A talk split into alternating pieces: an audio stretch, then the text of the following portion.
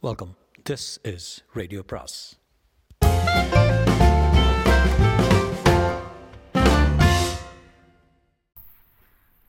வரவிருக்கும் அன்பு வணக்கம்.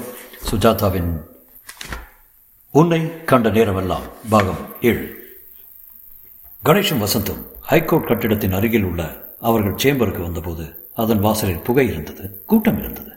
இரண்டு மூன்று வக்கீல்கள் கண்ணாபின்னா என்று போதாத பக்கெட்களில் நீர் அரைத்துக் கொண்டிருந்தார்கள். ஒரு சிலர் இருமிக் கொண்டிருந்தார்கள். பகார் வாட் இஸ் திஸ் என்றான் கணேஷ் வந்துட்டீங்களா? உங்கள் ஆஃபீஸை போய் பாருங்க. என்ன ஒரு கந்தர்கோலம்? இருவரும் ஓடினார்கள். அறைக்குள் மேஜைக்கு அடியிலிருந்து புகை வந்து கொண்டிருந்தது. அலமாரியில் இருந்த சட்ட புத்தகங்கள் அனைத்தும் கீழே இருந்தன. அத்தனை புத்தகங்களையும் பற்ற வைக்க முயற்சி தெரிந்தது. மண்ணெண்ணெய் வாசனை தெரி வந்தது. ஜன்னல் திரை பாதி இருந்திருந்தது படங்கள் கீழே கிடந்தன. மேஜை மேல் இருந்த கணேசன் ஃபோட்டோவும் கக்காக கிழ கிழிக்கப்பட்டிருந்தது. வசந்த் என்ன பாஸ்? ஆஃபீஸ் பயலுங்க என்னாச்சு உங்க ஆஃபீஸ் பையன் மண்டையில் அடிபட்டு மயக்கமா பாத்ரூம்ல கிடந்தா மிஸ்டர் கணேஷ். உங்க விரோதி யாராவது? மைக் கூடுகள் சிதறி இருந்தன. மேஜையில் இருந்த சிவப்பு மேல்கட்டை பேனா எடுத்து தோய்ந்து நன்றாக வெள்ளையடித்திருந்த சுவற்றில் இருந்த எழுத்துக்களை பார்த்தான் கணேஷ். கணேஷ் என்னும் பண்டாரத்திற்கு. அடுத்தது நீ. அதற்கொரு அந்த வார்த்தை புரியவில்லை. வாழ்க பயிர். பயிரில் இருந்து சிவப்பு வழிந்து கீழே குளம் பண்ணியிருந்தது. பையன் எங்க? என்றான் வசந்த். கணேஷ் யோசித்தான். வராந்தாவில் நாற்காலில் உட்கார வைத்து ஆஃபீஸ் பையனை ஆசுவாசப்படுத்திக் கொண்டிருந்தார்கள். அவன் உதடு வீங்கி இருந்தது தலையை தேய்த்து கொண்டிருந்தான். எம்மாடி எம்மாடி இந்த வேலை வேணாங்க.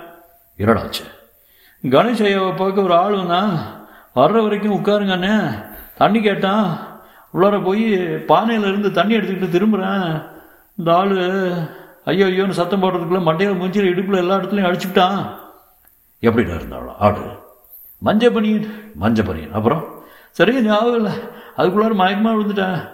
உயரமாக குள்ளமா வாய் வாய் எவ்வளோ இருக்கும். சராசரி உயர்ப்பான் வயசு சொல்ல முடியல. அடர்த்திய கருப்பு தலைமயிறு சின்ன பையன் தான் சொல்லணும். என்ன சொல்லி கேட்டோம்? கணேஷ் ஐயாவை தான். ஐயா எனக்கு இந்த வேலை வேணாம் விட்டுருங்க. என்னை எந்த இடத்துல விண்ணு விண்ணுன்னு வலிக்குது? என்ன கணேஷ்? அப்படிப்பட்ட மூர்க்கத்தனமான விரோதிங்களா உங்களுக்கு? ஏதாவது தப்பிச்ச கைதியா? இல்லை இது லேடி கேஸ் கணேஷ் சுற்றிலும் பார்த்தான் குண்டு வீச்சு பிரதேசம் போல இருந்தது. அந்த செயலில் இருந்த அலட்சியம் அவனை தாக்கியது. இவன் எது செய்யவும் தயங்க மாட்டான் ஜாக்கிரதை. சே சே சே கேஸ் கட்டெல்லாம் போச்சு பாஸ் நெருப்பு பற்ற வைக்க முயற்சி பண்ணியிருக்கான். நம்ம கெரோசினியே உபயோகிக்க பார்த்துருக்கான்? கணேஷ் டெலிஃபோனை எடுத்தான். செத்து போயிருந்தது. டிராயரை திறந்து பார்த்தான். மூத்திர நாற்றம் அடித்தது. ஓ மை கால் டெரி மைண்ட் ஐ நிச்சயம் ராஜேந்திரனும் ராஜேந்திரனுக்கு சொல்லி ஆகணும் பாஸ் ராஜேந்திரனுக்கு சொல்கிற சமயத்தில் எல்லாம் சொல்லலாம் பாஸ்டர்ட் எங்கிட்ட விளையாடுறியா? எவ்வளோ சேதம் பண்ணிவிட்டு நீ தப்பிச்சிட முடியுமாடா ஆ? உன்னை நாலு நாளில் கண்டுபிடிக்காட்டி நான் அதை தொழில விட்டுறேன். என்ன நினச்சிட்டு நீ கணேஷ் ஆவேசம் வந்தவன் போல கத்த வசந்த் அவனை கண்டுட்டாமல் பார்த்தான். அதிசயமாக தன் கணேஷ் அவ்வளோ உணர்ச்சி கச வசப்படுவான் அவன் முகத்தில் கோபத்தின் வெடிப்பு ரத்த நிறத்தில் தெரிந்தது. போங்கப்பா போங்கப்பா. என்ன வேடிக்கை? மிஸ்டர் கார்த்திக் நீங்கள் போயிட்டு அப்புறம் வாங்க. நான் கொஞ்சம் ஹெல்ப் பண்ணவா? தேவை தேவையில்லை தேவையில்லை. எல்லாத்தையும் எடுத்து வைக்க வேண்டாம். அது அப்புறம் இப்போ கொஞ்சம் யோசனை பண்ணும். வசந்த் இதை சோம்பேறி ஆஸ்பத்திரி கூட்டிகிட்டு போய் கட்டுப்பாடாக வந்துடு பாவம் நம்மால் அனாவசியமாக அடிபட்டிருக்கான். மர்மஸ்தானத்தில் வதிச்சிட்டான் கணேஷையா. அதை கவலைப்படாத அவனை பிடிச்சி முன்னால் கொண்டு வந்து நிறுத்துறேன். என்ன? நீ அவனை திருப்பி உதச்சிரு மர்மஸ்தானத்திலே. அவருக்கு சென்றதும் கணேஷ் அறையில் தனியாக உணவினான் கதவை சாத்தி கொண்டதில் மெல்லிய இருட்டு சுவற்றின் சிவப்பு எழுத்துக்கள் அவனை ஏளனம் செய்தன. நிச்சயம் கடிதாசாமி தான் பிரியாவை தாக்கியவன் தான் எனக்கு வரப்போகிறான். நிச்சயம் எனக்காக வரப்போகிறான். எப்பொழுது எங்கே? இந்த அலுவலர் தாக்குதலை கணேஷ் சற்றும் எதிர்பார்க்கவில்லை. நேராக பட்டப்பகல் என்ன அலுவலகத்துக்கே வந்து சேதப்படுத்தின இவன் எப்படிப்பட்ட தைரியசாலி அல்லது எப்படிப்பட்ட மனநோயாளி எப்படிப்பட்ட மூர்கன்? புரியவில்லை. எதற்காக அவனுக்கு என் மேல் கோபம்? நான் தான் பிரியாவின் செய்கைகளுக்கெல்லாம் காரணம் என்று நினைத்துக் கொண்டிருக்கிறான். அந்த திரை ஒளி செய்தியை நம்பியிருக்கிறான். பிரியா நான் சொல்லித்தான் ஒப்பந்தங்களில் கையெழுத்திடுகிறான் என்று நம்புகிறான். காமக்கணையில் அவள் நடிப்பது அவனுக்கு பிடிக்கவில்லை. மகா கோபம். அதற்காக அவளை சேதப்படுத்தவும் துணிந்துவிட்ட அவன் நிச்சயம் ஒரு அதீத மனநோயாளியாக சைக்கோபேத்தாகத்தான் இருக்க வேண்டும். டாக்டர் ரகு அந்த இரண்டாவது கடிதத்தை பார்த்தே சொல்லிவிட்டார் இந்த கடிதம் எழுதியவனை வெளியில் விட்டு வைத்திருப்பது அபாயம் என்று கணேஷ்க்கு இது பெரிய சவாலாக இருந்தது. எப்படி கண்டுபிடிப்பது? கார்த்திக் உங்கள் ஃபோனை உபயோகப்படுத்தலாமா? ஆ தாராளமா. ராஜேந்திரன் கணேஷ். அதால் என் ரூமுக்கு வந்துருந்தான். எஸ் பிடிச்சிட்டிங்களா?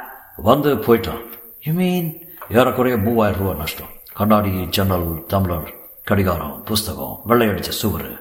என்ன சொல்கிறீங்க உங்கள் ரூமில் ஆர்ப்பாட்டம் செய்திருக்கானா? ரூமில் யாரும் இல்லையா?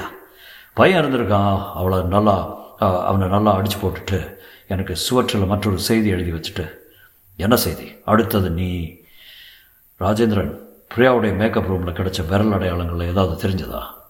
ஒரே ஒரு முக்கியமான விஷயம் தெரிஞ்சது கணேஷ். அது உங்களுக்கு எவ்வளோ தூரம் உதவுன்னு எனக்கு தெரியாது. ஏன்னா சொல்லுங்கள் பத்து நாள் முன்னாடி தியேட்டரில் ஒரு ஆள் செத்து கிடக்கல? ஆமாம் அங்கே சோஃபாவில் எடுத்த விரல் ரேகைகளும் இந்த ஆசாமியோட ரேகைகளும் ஒரே மாதிரி இருக்கும்னு தெரியுது. நிறைய பொருத்தம் இருக்குதுன்னு சலாம் சொல்கிறாரு கம்ப்யூட்டரும் சொல்லுது. எஸ் எட் விசில் அடித்தான் கணேஷ். ஏசே ஒரு மாதிரி திரும்புறது இல்லை ஆமாம் ஆமாம் ஆனால் இதில் என்ன லாபம்? எங்களை பொறுத்தவரை ஒரு ஆளை கண்டுபிடிச்சா ரெண்டு கேஸும் சால்வ் ஆகிடுது அந்த மாட்டில் சந்தோஷம் தானே? ஆளை கண்டுபிடிக்கணுமே. அது இன்னும் ஆகலை. பிரிண்ட்டு பழைய கேடிகள் ஒருத்தரோடதும் இல்லை. இது புது ஆள். அவ்வளோதான் தெரியுது.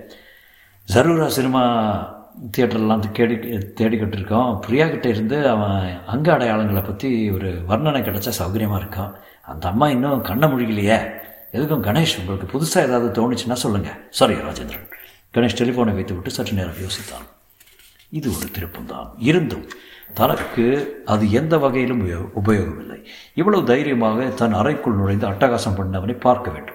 உடன் ஒருவித பயமும் இருந்தது. இவன் ஏதோ வெறித்தனத்தில் விபரீதமாக எதையாவது செய்து விட்டானால் என் ரத்தம் என்ன குரூப் என்று பார்த்துக் கொள்ள வேண்டும். வசந்த் வந்ததும் கிளம்பு என்றான். ஏன் பாஸ் முதல்ல அந்த உன்னை கண்ட நேரமெல்லாம். எதுக்கு? ஆரம்பிப்பதற்கு. எதை? சந்திப்பேன் என்னை தேடி என் நண்பன் வருவதற்குள்ள நான் அவனை கண்டுபிடிச்சாலும் கொஞ்ச நாள் தலைமறைவாக ஹோட்டலில் தங்கலான்னு யோசிக்கிறேன் வசந்த். வசந்த் திகைத்து கணேஷை பார்த்தேன். என்ன பாஸ்? பயப்படுறீங்களா? ஆமாம் கொஞ்சம். உன்னை கண்ட நேரமெல்லாம் முழுக்க முழுக்க கதாநாயகியின் படம். பிரியா சின்ன குழந்தையிலிருந்து வளர்ந்து கஷ்டப்பட்டு வாழ்க்கைப்பட்டு தாயாகி கணவனை இழந்து பிள்ளைகள் பெரியவர்களாகி கடைசியில் ஏறக்குறைய ஒரு உபரி தேவதை ஸ்தானத்துக்கு அவளை ஏற்றி கதாநாயகியின் படத்திற்கு மாலை போட்டு ஊதுபத்தி கொளுத்தி தியாக ஜோதியாக முடிந்தது படம். பெண்கள் விசித்து விசித்து அழுது கொண்டே வெளியே வர கணேஷும் வசந்தும் ஏசி இல்லாத தியேட்டர் தந்த தலைவலியுடன் தலைவலியுடன் வெளியே வர அடுத்த காட்சி ஆயத்தங்கள் நடந்து கொண்டிருக்க கணேஷ் பால்கனியில் கதவரையில் நின்று கொண்டிருந்த சிப்பந்தியிடம் பேசினான். நடராஜன் நீங்கள் தானே ஆமாங்க. பத்து நாளைக்கு முந்தி ஒரு ஆள் இங்கே இறந்து கிடந்தது. நீங்கள் தானே ரிப்போர்ட் பண்ணீங்க. ஆமாங்க நீ யாரு? போலீஸ்க்கு இந்த கேஸில் உதவி செய்கிறாங்க என் பேர் கணேஷ் வக்கீல். ஓ அட நீ தானா பிரியா படத்தில்? ஆ அந்த கணேஷ் வர நான் உங்களை ஒன்று ரெண்டு கேள்வி கேட்கலாமா நடராஜன்?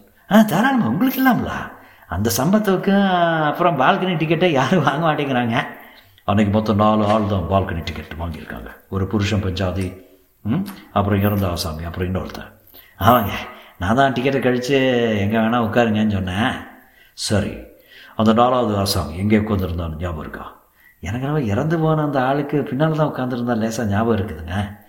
போலீஸ்க்கு நீ கொடுத்த ஸ்டேட்மெண்ட் இப்படி அந்த கணவன் மனைவி ஜோடி முன்னால் ஒரு வரிசையில் உட்கார்ந்திருந்தா சொல்லி அப்புறம் அதை திருத்திக்கிட்டவங்கல்ல? ஆமாம் ஏன் அப்படி உங்களுக்கு குழப்பம் ஏற்பட்டுச்சு? சொல்ல முடியல. எப்படியே எப்படியோ அன்றைக்கி அதை மாற்றி சொல்லிட்டேன். ஒரு விதமான அதிர்ச்சி அல்லது கலப்பினால இருக்கலாம். அப்புறம் மனம் தெளிவானதும் சரியாக சொல்லிட்டேன். போலீஸ் பயம் வேற. அவங்க நாலு பேர் ஒரு ஜோடி அப்புறம் ரெண்டு பேர் முன்னே பின்ன உட்கார்ந்தது தான் நிஜம். ஆமாம் ரொம்ப தேங்க்ஸ் நடராஜன் ஐயா தேங்க்ஸ் எதுக்குங்க? உங்கள் மாதிரி பெரிய பிள்ளைங்கள்லாம் சந்திச்சதுக்கு எவ்வளோ சந்தோஷம் தெரியுமா? ரொம்ப கெடுத்துட்டாங்க உங்கள் படத்தை. கணேஷ் சிரித்து கொண்டே விடைபெற்றுக் கொண்டார். தியேட்டரை விட்டு வெளியே வந்ததும் சென்னையின் ஜனத்திரள் அவனை தாக்கியது. பாஸ் நீங்கள் கொஞ்சம் முன்னால் போங்களேன். நான் ஒரு பத்தடி தள்ளி வர்றேன். ஏதோ ஒரு காமிக் படத்தில் ரெண்டு பயந்த ஆசாமிங்க முதுகோட முதுகு ஒட்டிக்கிட்டு நடப்பாங்களே அது மாதிரி நடக்கலாமா? ஒரு எச்சரிக்கை தானே? பேசாமல் என் கூட வா ரிஸ்க் எடுத்துக்கலாம். வாய்க்காலை கடந்து எதிரே புகாரிக்கு வந்து மெயில் வாங்கி கொண்டு மாடிக்கு சென்றார்கள். பீங்கான் சத்தம் மசாலா மணம் ஜூக் பாக்ஸ் சங்கீதம் வெயிட்டர்கள் தலை உயரத்துக்கு மேல் பேஸ்ட்ரிகளை சர்க்கஸ்தனமாக எடுத்து சென்றார்கள். மட்டன் சமோசா என்றான் கணேஷ். எனக்கு ஒரு பிபி ஜாம் என்றான் வசந்த். கணேஷ் நெற்றி புருவத்தால் கேட்க. பிரெட் பர ஜாம் ம்? ஆமாம் பிரெட் பர ஜாம் பாஸ் எனக்கு மட்டன் சாப்பிட்டா உடம்பு ஒரு மாதிரி பாஷன் ஆகிடுறது வசந்த் சற்று முற்றும் பார்த்தான். காலேஜ் பெண்கள் ஏறக்குறைய கருப்பில் லிப்ஸ்டிக் நகைச்சாயம் அணிந்து கொண்டு உதட்டோரத்தில் இங்கிலீஷ் பேசிக் கொண்டிருந்தார்கள். திடீர்னு என்ன உங்களுக்கு தியேட்டர் கொலையில் மறுபடி கவனா? வசந்த் ராஜேந்திரனோட ஃபோனில் பேசினேன் தியேட்டரில் கொலை செஞ்சவன் விரல் ரேகையும் பிரியாவை தாக்கியவன் ரேகையும் ஒத்து போகிறதான் அப்படியா? வசந்த் முகத்தில் ஆர்வம் ஏற்பட்டது. அந்த மூணாவது கடுதாசியில் ஒரு வரி என்னை சிந்திக்க வச்சது. பயிர்கள் வாழ்வா இல்லை. உனக்காக நான் எந்த காரியங்களை செய்திருக்கிறேன்? சொன்னால் நம்ப மாட்டேன். வசந்த் யோசித்து ஐ கேட் ஐ கேட் தியேட்டர் கொலைக்கும் பிரியா மீது பலவந்தத்துக்கும் சம்பந்தம் கடுதாசியில் இருக்குன்னு நினைக்கிறீங்க? அதேதான். ரொம்ப எழுத்தடிச்சுக்கிட்டு வரீங்க பாஸ் லாங் ஷாட் அது. உன்னை கண்ட நேரமெல்லாம் பத்து தடவை பார்த்துருக்கேன் நம்ம நண்பன் பிரியா மேலே பக்தி காதல் வேறு எது வேணும் வச்சுக்கோ. அப்படிப்பட்ட தீவிரமான தாச யார்? கடுதாசி எழுதுன எழுதுகிற நம்ம ஆசாமி ஓகே இன்றைக்கி நம் ரூமை உடைச்சிட்டு போன பைத்தியம். ஆ ஓகே ஓகே அவன் அன்றைக்கி பிரியா சினிமாவுக்கு போயிருக்கான். முன்பக்கத்தில் ஒரு ஆசாமி உட்காந்துருக்கான் படத்தின் நடுவில் பிரியாவை பற்றி கேவலமாக அதை சொல்லியிருக்கான் போல. முன்பக்கத்தில் உட்காந்துருக்கிற ஆசாமி நம்ம பைத்தியத்துக்கு உடனே கோபம் வந்துருச்சு. என் பிரியாவை பற்றி அப்படியா சொல்கிற வா வான்னு கயிற்றை எடுத்து கழுத்து நெரிச்சிருக்கான். ஏன்னா ம் சாத்தியம் என்றான் வசந்த். அன்றைக்கி ராஜேந்திர ஆஃபீஸில் பார்த்தோமே. ரூம்மேட் இறந்து போனவன் ஸ்நேகிதன் என்னவோ பேர் சொன்னான். தியாகராஜனோ திருவேங்கடமோ? ஆ திருவேங்கடம்னு ஞாபகம். அந்த ஆளை போய் பார்க்கலாம். முதல்ல அவங்ககிட்ட இருந்து ஏதாவது தகவல் அகப்பட்டுருதான்னு பார்க்கலாமே. ஞாபகம் இருக்கா எங்களா? ஓ எஸ் உங்களுக்கு ஞாபகம் இல்லாமையா? கணேஷ் அப்புறம் வசந்த். அன்றைக்கி போலீஸ் டெபுட்டி கமிஷனர் ஆஃபீஸில் சந்திச்சோமே. உட்காம வாங்க உட்காருங்க. என்றான் திருவேங்கடம் கணேஷ் அறை முழுவதும் பார்த்தான். சுவரில் அங்கங்கே விதவிதமான போஸ்களை பிரியா.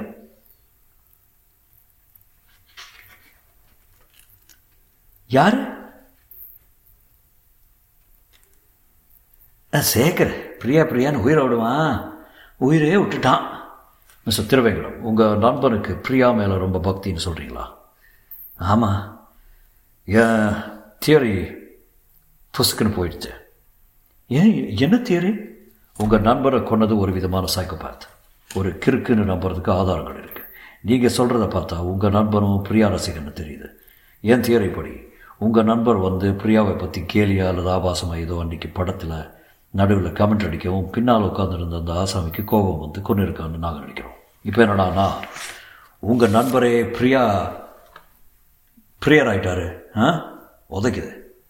திருவேங்கடம் சிரித்து இப்படி இருக்கலாம்ல? ரெண்டு பேரும் பைத்தியம். யாருக்கு அதிக பை பிரியாவுக்கு வாக்குவாதம் வந்து ஒன்று ஒன்று அடிச்சிருக்கலாம்ல? ஆமாம் நீங்கள் எப்படி இந்த கேஸில் புது இன்ட்ரெஸ்ட்டு இப்போ ஒரு புது திருப்பம் ஏற்பட்டிருக்கு. உங்கள் நண்பரை கொன்ன ஆசாமி அடுத்தது பிரியாவை ஒரு தடவை கொல்ல முயற்சி பண்ணதோட இல்லாமல் என்ன பிடிச்சிக்கிட்டு இருக்கான்? ஓ காட் அப்படியா? அடுத்து எனக்காக வர்றதா கடுதாசி எழுதி என் ஆஃபாஸ் ஆஃபீஸில் வந்து ரகலை பண்ணி மிஸ்டர் திருவேங்கடம் எனக்கு ஒரு விதத்தில் பயமாக கூட இருக்கு. நீங்களா? எவ்வளோ பெரிய லாயர் நீங்கள் நீங்கள் பயப்படலாமா? என்ன செய்யறது நவீன வாழ்க்கையில் அவ்வளவு விபத்துகளும் சிக்கலும் ஏற்பட்டு பாருங்கள் சாலை விபத்து ரயில் விபத்து விமான விபத்து இந்த விபத்துகள் போராதுன்னு இந்த மாதிரி பைத்தியக்கார ஜனங்கள்னால வேற விபத்து. திடீர்னு ஒருத்தன் பிரியா காமக்கணை படத்தில் நடிக்கக்கூடாதுன்னு தீர்மானம் பண்ணி மயிரை பிடிச்சிக்கிட்டு கிளம்பிடுறான் முதல்ல தியேட்டரில் ஒரு கொலை அப்புறம் லாயர் மேலே. உங்களுக்கு எதுக்காக உங்களை எதுக்காக பிடிச்சிக்கணும்? நான் தான் அவளை அந்த படத்தில் நடிக்க வச்சதாக நினச்சிட்டு இருக்கான். அந்த படத்தில் அப்படி என்ன தப்பு? எனக்கு தெரில வசந்த். வசந்த் நீ தான் அந்த கதையை படிச்சிருக்கே வசந்த் அந்த கதை ஒரு மாதிரி பாஸ். கட்டின புருஷனை ஒரு பொண்ணு கொண்டுடுறாப்புல கதை. அப்படியா? மை காட்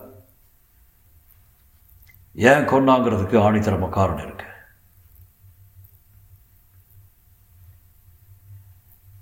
ஆ இருந்தாலும் நம்ம பண்பாட்டுக்கு சரிப்பட்டு வர்றதில்ல பாருங்க. அது அவனுக்கு பிடிக்காத இருந்துக்கலாம்ல.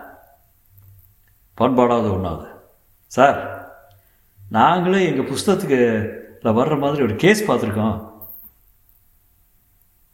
பாஸ் ஞாபகம் இருக்குதா? லக்ஷ்மி பாய் ஆ இருக்கலாம். மிஸ்டர் வசந்த் ஆனால் அது சினிமா போன்ற வெகுஜன சாதனத்தில் காட்டியாகணுமா?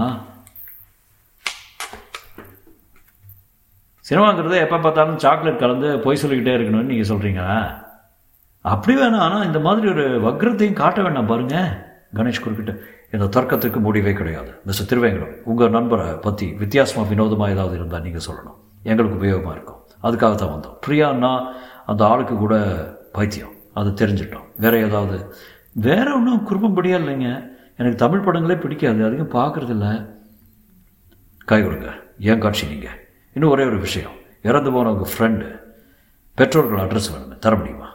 ஆ தரேன் தேடி பார்க்கணும். நீங்கள் ஒன்று செய்யுங்களேன்.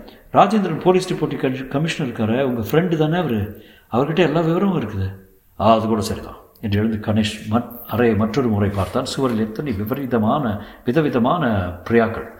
மண் யானை பொம்மை ஒன்று கண்ணாடி அலமாரிக்குள் மிக அழகாக அடுக்கி வைக்கிறது பிளாஸ்டிக் பால் பைகள் ஒவ்வொரு பையும் சுத்தமாக அலம்பப்பட்டு அதன் கசங்கல்கள் நீக்கப்பட்டு எல்லாம் அந்த ஓரத்தில் மட்டும் துளியூண்டு வெட்டப்பட்டு இது மாதிரி பிளாஸ்டிக் பை சேர்க்கறது உங்களுக்கு ரொம்ப பிடிக்கும் போல இருக்குது ஆமாம் எனக்கு எதையும் வேஸ்ட் பண்ணக்கூடாது. நல்ல பழக்கம். டூத் பேஸ்ட் மூடிகளை கூட சேர்த்து வைப்பேன். சிகரெட் பெட்டிகள் டின்கள் டப்பாக்கள் எல்லாவற்றையும் ரீசைக்கிள் பண்ணலாம் தெரியுமா? எக்காலஜி ம். ரீசைக்ளிங் பக்தரா நீங்கள் ஆமாம் ஒரு நாள் செய்தித்தாள் அச்சடிக்க ஒரு காட்டில் உள்ள மரங்கள் எத்த அத்தனை தேவை இருக்கும் தெரியுமா? இன்ட்ரெஸ்டிங் மிஸ்டர் திருவேங்கம் உங்களுக்கு உங்கள் நண்பன் இறந்து போன போது பற்றி புதுசாக ஏதாவது தெரிஞ்சால் தயங்காமல் எனக்கு ஃபோன் பண்ணுங்கள் இதோ என் கார்டு எழுதி கொடுத்தான் சரி அவனை எப்படியாச்சும் பிடிச்சிருவீங்க. டச்சே இல்லைன்னா பாஸ்டர் என்னையே தீர்த்துருவோம் போல இருக்கேன் இவனுக்காக நான் கொஞ்ச நாள் தலைமறைவாக ஹோட்டலில் போய் இருக்கிறதா ஏற்பாடு பண்ணியிருக்கேன். என்னை கண்டுபிடிக்காமல் இருக்கிறதுக்கு. பெஸ்ட் ஆஃப் லக் தொடரும்